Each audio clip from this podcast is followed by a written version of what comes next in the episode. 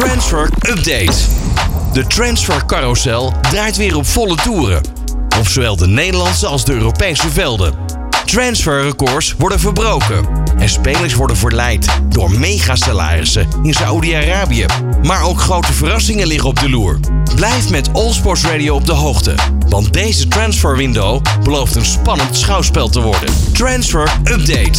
Moises Caicedo staat op het punt om een Brits transferrecord te breken. Volgens verschillende media betaalt Liverpool bijna 130 miljoen euro om de 21-jarige middenvelder los te weken bij Brighton en Hove Albion.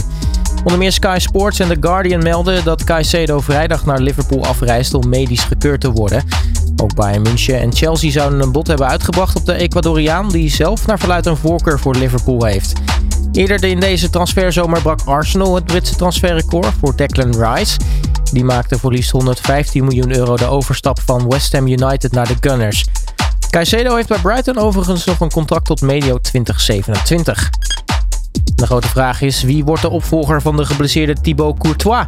Real Madrid is naastig op zoek naar een vervanger van de 31-jarige Belg. De transfervrije David de Gea, die deze zomer afscheid nam van Manchester United, wordt met de Madrilenen in verband gebracht. Ook de naam van Sevilla-doelman Yassine Bounou zingt rond. De Koninklijke heeft met Andri Lunin, Diego Pinheiro en Fran González drie jonge, onervaren doelmannen in de selectie. Oussama Idrissi die is onderweg naar Damak FC, zo melden diverse Saoedische media.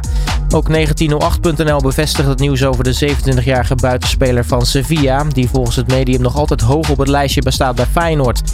Idrissi ligt in Spanje nog tot medio 2025 vast, maar komt niet meer voor in de plannen van trainer José Luis Mendilibar. André Arne Slot zag in Idrissi een welkome versterking richting het einde van de transferperiode, maar de Marokkaanse international lijkt aan de slag te willen gaan in de Saudi Pro League. Ajax gaat zich terughoudender opstellen in de mogelijke verkoop van Mohamed Kudus, zo meldt Football International.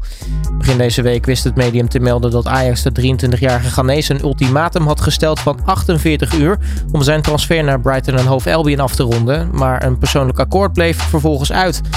Kudus, die in Amsterdam nog tot medio 2025 vast ligt, is nog altijd speler van Ajax dat nu minder snel bereid is om mee te werken aan een uittocht.